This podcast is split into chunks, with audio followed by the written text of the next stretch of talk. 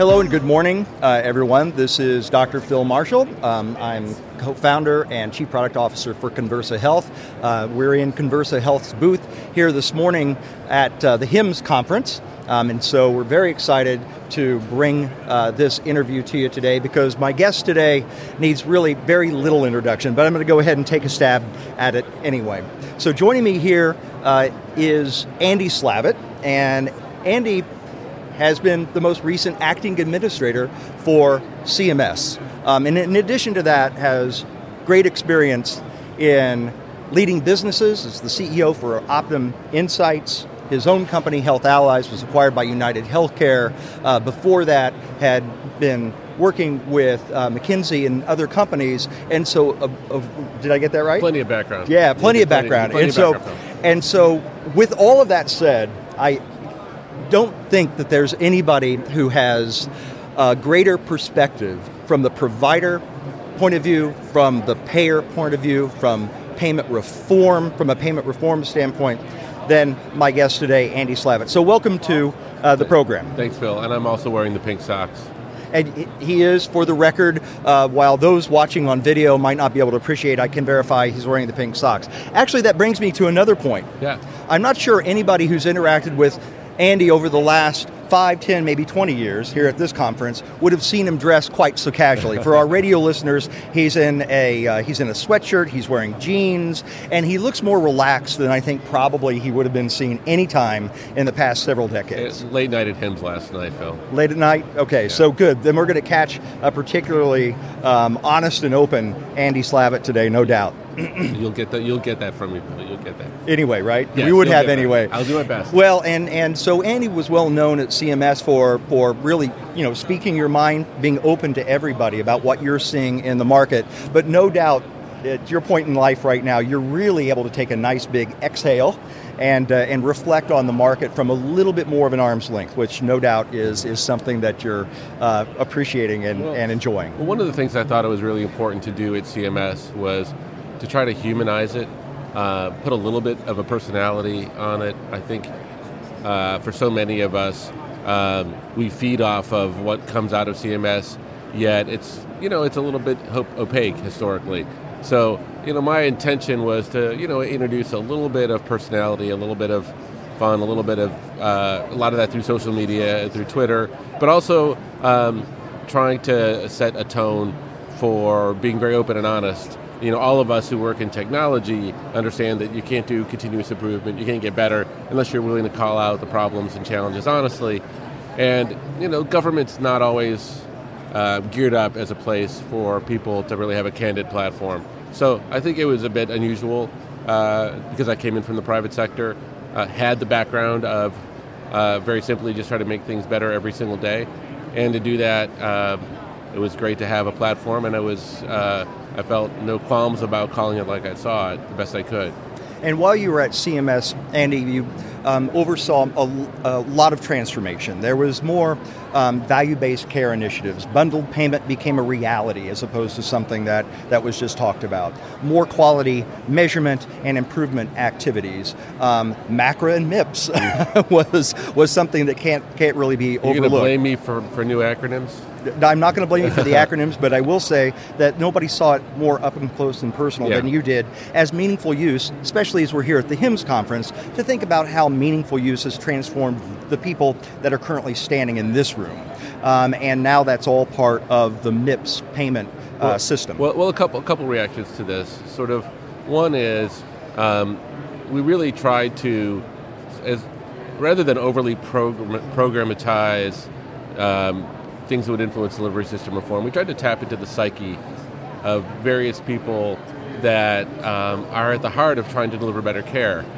And so for one, I think, uh, you know, indicating early on that we were going to have thirty percent of Medicare payments be tied to quality and value, uh, making that statement alone was so important for the psyche of the hospital C F O or their boards as they considered, you know, how should they be investing in patient care? Should they be investing in ways that are traditional fee-for-service, or should they be investing in ways that support more value-based? And so knowing that Medicare, the biggest payer, was doing that was important. It also sent a signal to other commercial payers that we would get more traction in local markets. So I think at one level, it was tapping into the psyche of of people to invest. At another level, it was also trying to um, make it very clear that just because a payer was going to take actions to support value-based care, the payer couldn't own it.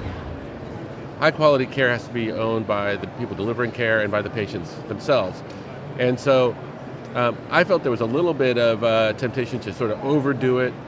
Uh, in other words, create more measurements, uh, require physicians to do a lot more scorecarding, uh, all to, to sort of prove a point that, whereas what I think perhaps a better path to value-based care is our models and opportunities and approaches that are locally driven by physicians, uh, that we can validate, have some um, you know, uh, potential value for patients, and then we can just support them by giving physicians more freedom, uh, more, more time, more freedom, more investment so they can take better care of patients. That's really the idea. You know, I think of MIPS and MACRA as a long-term change management process, and tapping into the psyche of the everyday physician is really tapping into folks who are feeling pretty beat up, they're feeling pretty overworked. Um, there are a lot of people telling them what to do. Not all of them have clinical expertise. Not all of them are people they trust and respect, at least alone the government. So, you know, I think that that is, I think, the right mindset to begin the journey. And I think for many people, they're very much at the beginning of that journey. Well, I'd like to take some of what you said there and unpack that a little bit. Um, so, one of the things that you alluded to was that morale in the provider community, those who are on the front lines in delivering care, seems especially low. Um, it, it, it, uh, there's common complaint about too many requirements, too many hoops to go through, too many payers to deal with, um, and and so C M S, of course, just, just one of many there. Um, and so we're at a time when there's hardly been more uncertainty as to what's going to be happening with regard to quality measurement, quality improvement, payment reform, um, and and and whether or not a person is going to be insured or mm-hmm. not, in the same way that we historically have thought about that. Mm-hmm. And so maybe just for a moment, reflect on what you're seeing in the provider community right now, mm-hmm. um, and what do you think is going to be best in the next three to five years, um, or maybe four years exactly, since mm-hmm. everything is seen through a political uh, lens, I suppose. But what should happen sure. in the next uh, few years to help providers in particular?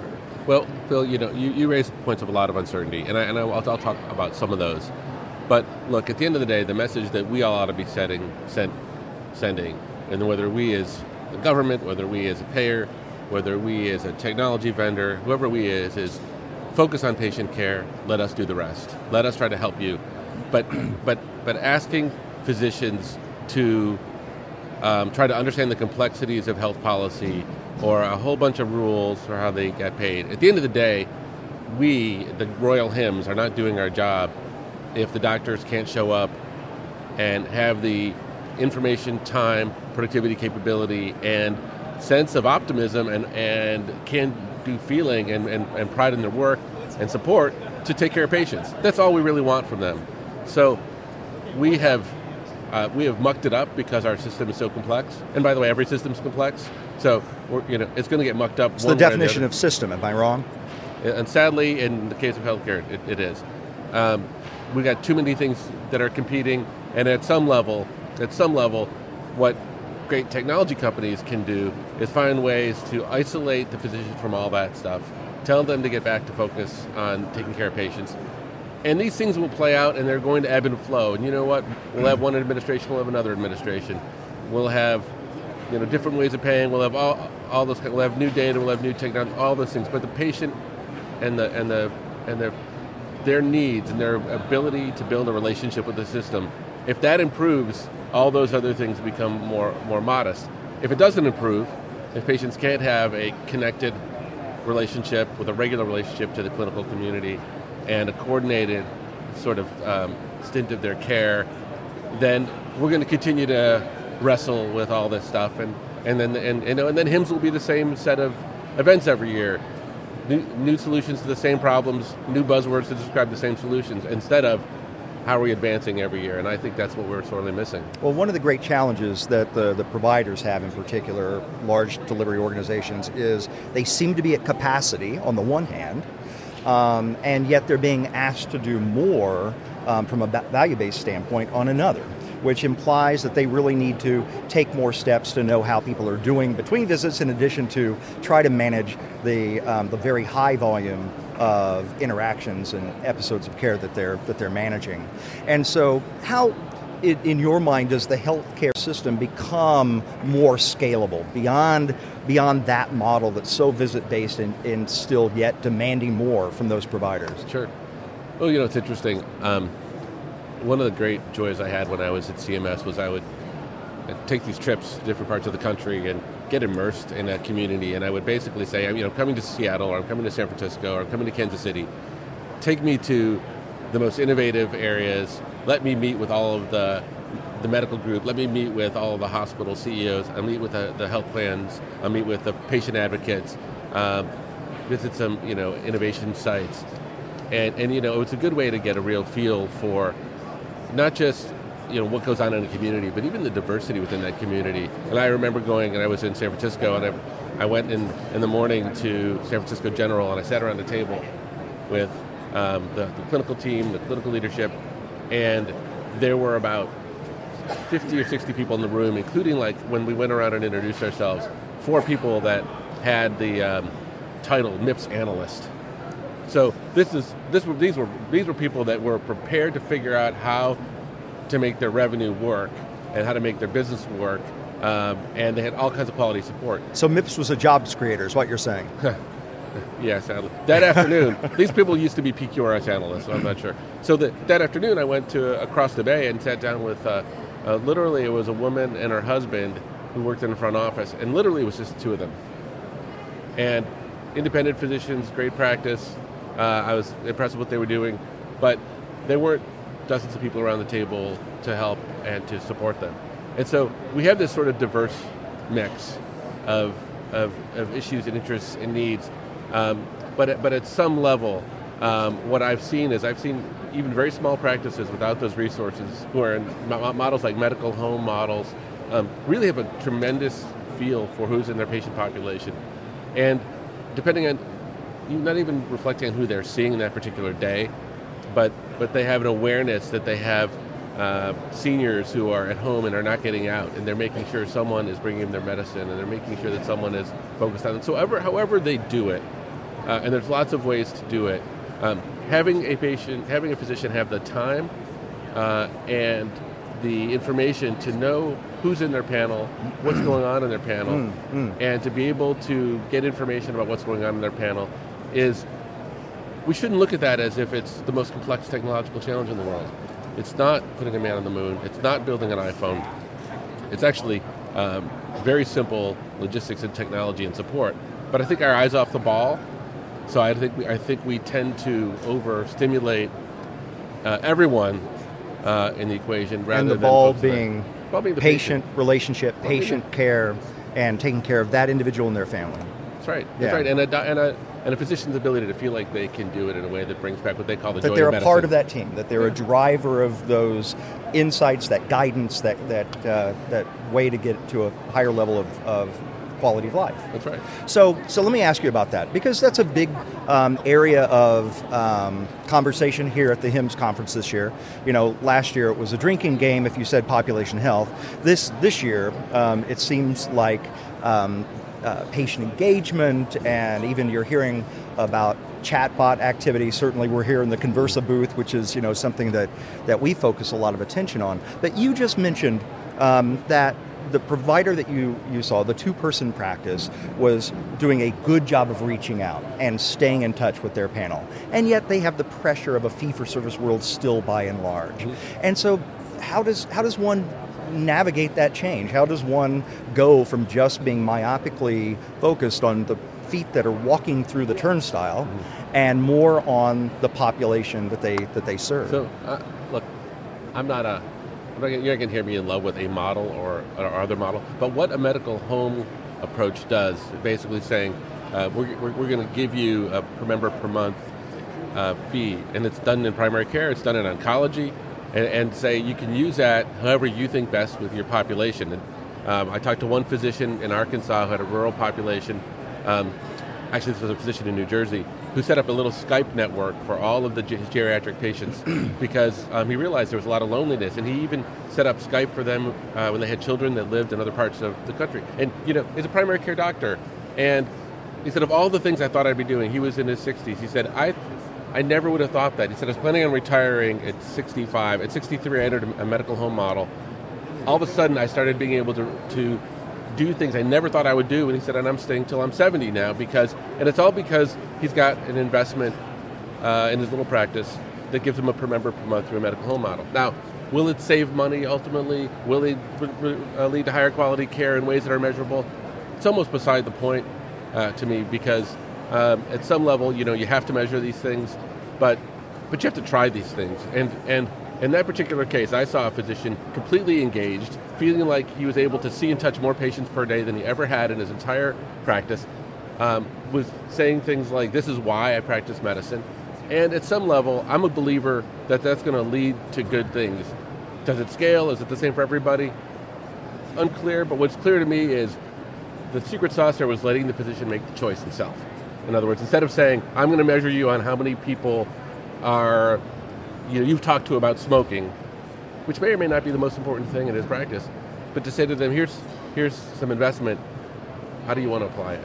It sounds in that case like that individual was able to broaden his own perspective of what care means by providing a context for social support. Right. Probably, you know, highly driven by the social determinants of health and what those individuals needed to to be healthier, broadly writ, as opposed to what he usually addresses exactly. inside his four walls. Exactly. I had a conversation with another physician who um, used that money, because I would ask the question, so how do you spend, to um, co-locate behavioral health specialists at their practice so they could do a real-time handoff if they saw uh, an addiction need or a behavioral health need, rather than... Um, risk the chance that someone wouldn't make the appointment, or that they wouldn't know how to have the conversation, because she had a she said she had a couple of younger physicians who necessarily weren't as comfortable. So they had someone basically rotating around their office now who was a specialist in behavioral health and addiction. And she said, I now I can walk out of the room, walk back in, and say, hey, I want you to meet uh, you know this other physician. And she said uh, it's made an enormous difference, an enormous difference. And if we were going to you know, pay someone to get to better measurement outcomes on, on you know, behavioral health metrics, I don't think we could do any better than what she just did. Uh, I, I'm, you know, I'm convinced that that's, that, that we're foolhardy when we try to say, oh, we want this, let's create seven ways of measuring it, instead of saying, you know what, you know best. And by the way, I think that's what unlocks that passion back in the physician. Absolutely. So, we've just got a few minutes left, but you've now uh, been able to be a more arm's length from what's happening from a policy perspective. And so I know that people listening and watching um, are going to want to get that sort of fresh sure. perspective now that you've been able to take a nice deep breath. So yes. I'm going to ask you uh, just a few sure. what-if sure. um, questions. And so what do you think happens in the healthcare system, broadly writ, if If we have a change to our insurance paradigm, such that people who have either Medicaid insurance or exchange insurance um, begins to dwindle, perhaps there's a, a change to more catastrophic coverage as being the standard as opposed to um, high deductible uh, care. So if the insurance scenario changes in the U S, what, what happens to the healthcare system? Sure. Well, let's take one element of this to start with. If you repealed Medicaid expansion, um, the likelihood that you would be able to replace it is very remote. And the reason is um, it would require Congress to come up with a trillion dollars of new money, uh, which it's just never going to do. So you have to look at what happens if you were, if you repealed Medicaid expansion. Um, some seventeen million people would lose coverage. You'd have a one point five trillion dollars um, gross state product Uh, would decline. Um, you'd see about, over the next few years, you'd see about two and a half million jobs uh, disappear as bad debt grows, and it would raise everybody's costs. the so bad debt being hospital on bad the debt on the patient on the, on the hospitals mm-hmm. who are not, who are essentially back in a mode. Look, we lived in this world in two thousand nine, so you don't need a lot of fanciful models to figure out what's going to happen. You just have to mm-hmm. look back at what the world looked like sure. in two thousand seven, two thousand eight, two thousand nine. The good news is, I think nobody wants to go back there. Um, I shouldn't say nobody. I'd say um, most most people don't want to go back there. I think there's a national consensus that we ought to try to move forward somehow. There, there'll be some zigzags on how we get there. Um, you know, maybe we'll lose a little bit of ground, but I think uh, you know, I got off the phone with a governor this morning who uh, told me if Medicaid is repealed in their state, they'll have a six billion dollar uh, hole in their budget that they will not be able to fill. And that state has, guess what? They have a Repub- they have one Republican senator, they have a bunch of Republican congressmen, and those folks are going to have to take a very interesting vote at some point, which is, do I vote with my Republican leadership uh, for repeal, or do I vote with the interests of my home state? It's a very tough vote. It's a classically difficult vote for someone to have to make. And you know, I would just ask people to put themselves in the shoes of Republicans right now in, in Washington and, and just sort of at, see how it feels, and then I think it'll help you understand what's going on a little bit. So imagine you've been um, you've been dining out on um, uh, you know all of um, tearing into the A C A and Obamacare for seven years, and then you wake up November ninth, like many of us, a little bit surprised that you now are responsible for putting forward a better set of ideas. Um, and so a lot of the things that you dined out on were sort of politically convenient things to dine out on, like, boy, the deductibles are high, people must hate that. And then, of course, you come to find out that most of the proposals they've got put forward, first of all, there's not an unlimited number of ideas. Just start with that.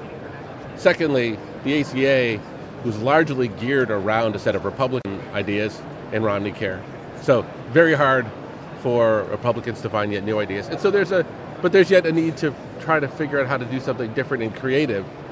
And so when you run that past the smell test of the American people, they're going to look for a few things. Are people going to lose coverage? Are people going to lose protections, that is against pre-existing conditions, against the, the caps uh, that, that used to exist and the gotchas that used to exist in insurance policies, against the kinds of things, is this covered, is it not covered? Uh, they're going to be on the lookout for things like, is this increasing the budget deficit? The A C A was fully paid for and then some, contributed to budget savings. Not so, not so with a lot of these proposals. So they've got a difficult challenge because I think everybody recognizes that there are plenty of ways to improve where we started.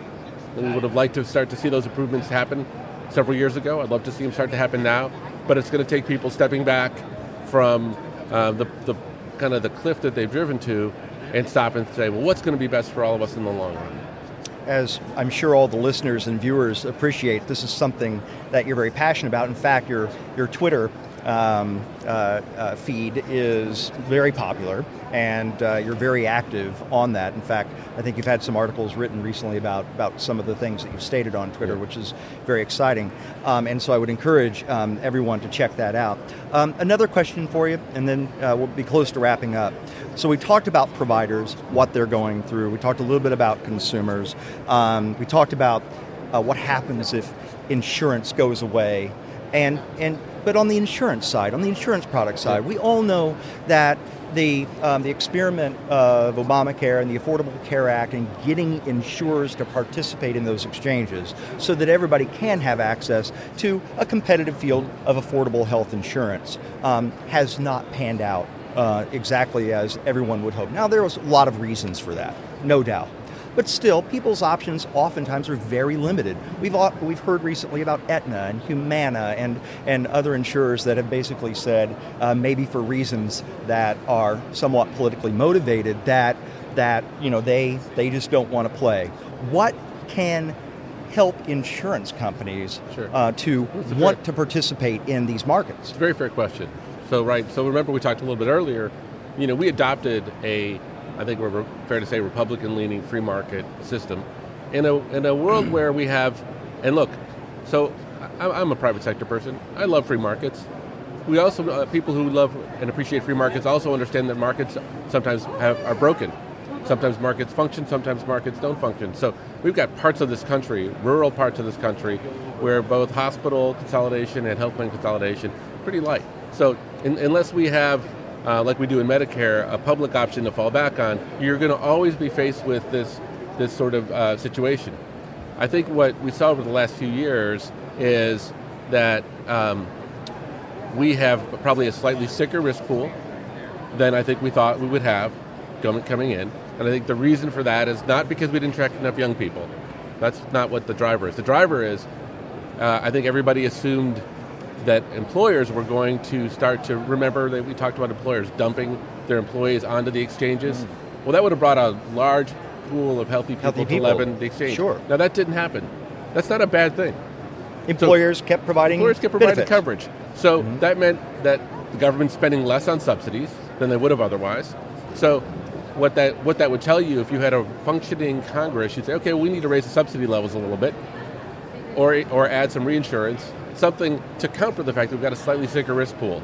Now, not only didn't Congress do that, and instead Congress actually took money that was committed to health plans away. To help them cover sicker populations right. than expected. Right. So mm-hmm. this this money, which is which is a part of the rate stabilization fund, right. something in the order of eight to ten billion dollars, that was, was yanked away, was taken away. So, you know, I like when I talk to entrepreneurs and they ask me to explain it. I say it like this: imagine that you're a C E O and you have a board of directors that's not only not supporting you, but trying to make you fail, trying to find ways to put limitations on you so that you fail.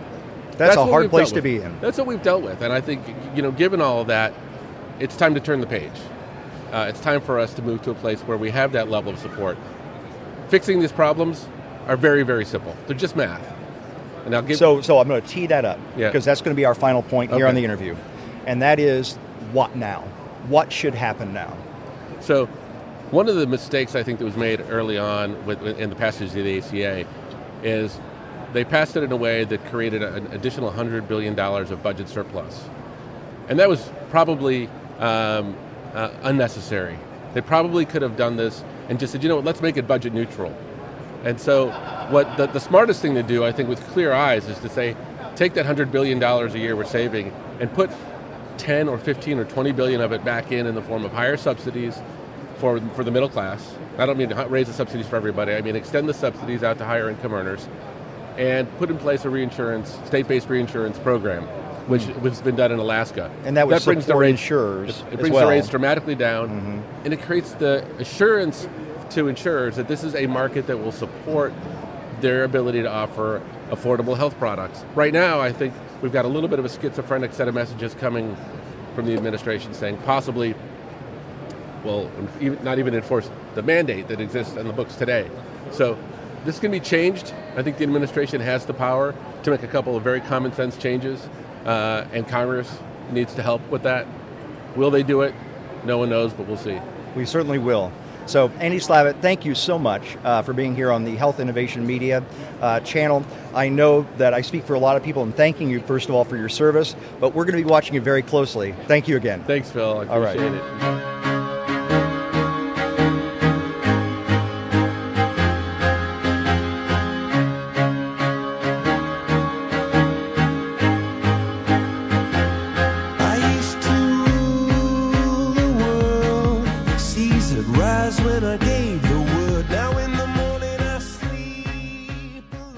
Hello, it is Ryan, and we could all use an extra bright spot in our day, couldn't we? Just to make up for things like sitting in traffic, doing the dishes, counting your steps, you know, all the mundane stuff. That is why I'm such a big fan of Chumba Casino. Chumba Casino has all your favorite social casino-style games that you can play for free anytime, anywhere with daily bonuses. That should brighten your day a little. Actually, a lot. So sign up now at chumba casino dot com.